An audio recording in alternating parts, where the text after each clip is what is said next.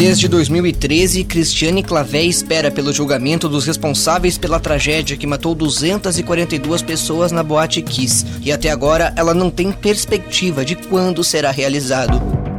Uma das sobreviventes, a funcionária pública, está afastada do trabalho durante a pandemia por sequelas deixadas pelo incêndio.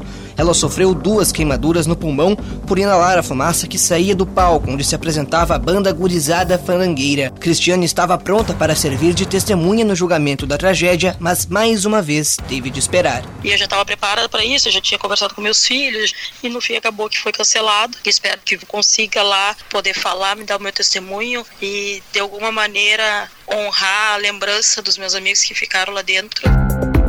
Mas não foi apenas a pandemia que impediu o andamento do processo. A audiência ocorreria no dia 13 de março no auditório da Universidade Federal de Santa Maria. Três dos quatro réus não aceitaram ser julgados na cidade em que ocorreu a tragédia, alegando que o ambiente poderia afetar a imparcialidade na decisão dos juízes. São eles os sócios da boate Mauro Hoffman e Elisandro Spor e um dos integrantes da banda que se apresentava no local, Marcelo de Jesus. A justiça aceitou os pedidos e apenas o assistente de palco, Luciana Bonilha Leão, seria julgado na cidade onde ocorreu a tragédia.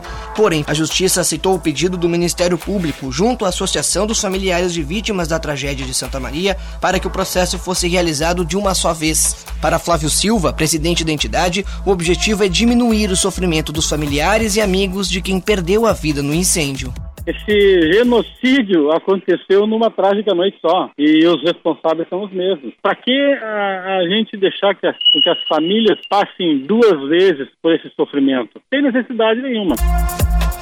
Com isso, todos os réus serão julgados ao mesmo tempo em Porto Alegre. O dia tão esperado ainda é desconhecido, mas pode ocorrer ainda em 2021. A juíza corregedora do Tribunal de Justiça Gaúcho, Vanessa Gastal, acredita que uma sentença seja anunciada a partir do segundo semestre desse ano. Vem decidindo qual magistrado e ele pretendendo realizar mesmo na pandemia, né, com todos os cuidados necessários, o julgamento. Leva-se um quatro ou cinco meses depois da data fixada por ele e da decisão dele. Passados oito anos da tragédia, o caso da Boate Kiss ainda gera discussões sobre segurança e prevenção contra incêndios.